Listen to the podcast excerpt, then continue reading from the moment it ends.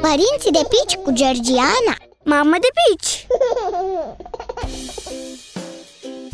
Salut! Vorbim astăzi despre hrana de bază a copilului în primele luni, laptele. Există două variante în meniu, laptele matern și laptele praf. Evident că cea mai bună variantă este alăptarea exclusivă, cel puțin în primele șase luni, așa cum recomandă și Organizația Mondială a Sănătății. Aceeași recomandare o poți citi chiar și pe cutiile de lapte praf, dovadă că nu există concurență între cele două tipuri de lapte. Toată lumea știe că laptele matern este cel mai bun pentru copil. E bogat în nutrienți și bacterii care îi construiesc bebelușului imunitate și îi asigură tot ce are nevoie.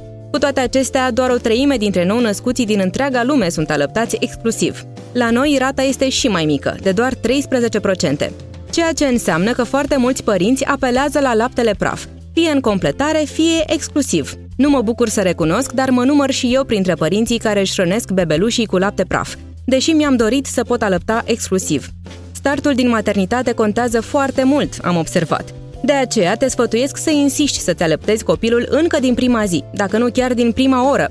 Experiența mi-a arătat că planul acesta nu funcționează mereu, de aceea te încurajez să apelezi la sprijinul unui consultant în alăptare dacă întâmpini probleme, cum ar fi laptele insuficient. Dacă totuși nu ai de ales și apelezi la laptele praf, află că acesta a ajuns să aibă o formulă foarte apropiată de laptele matern.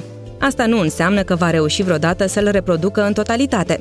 Pe scurt, laptele matern este de neînlocuit. O recunosc și producătorii de formule de lapte. Cu toate acestea, nu este un capăt de lume dacă nu ai de ales și trebuie să-ți hrănești copilul cu lapte praf. Părinții de pici cu Georgiana Mamă de pici!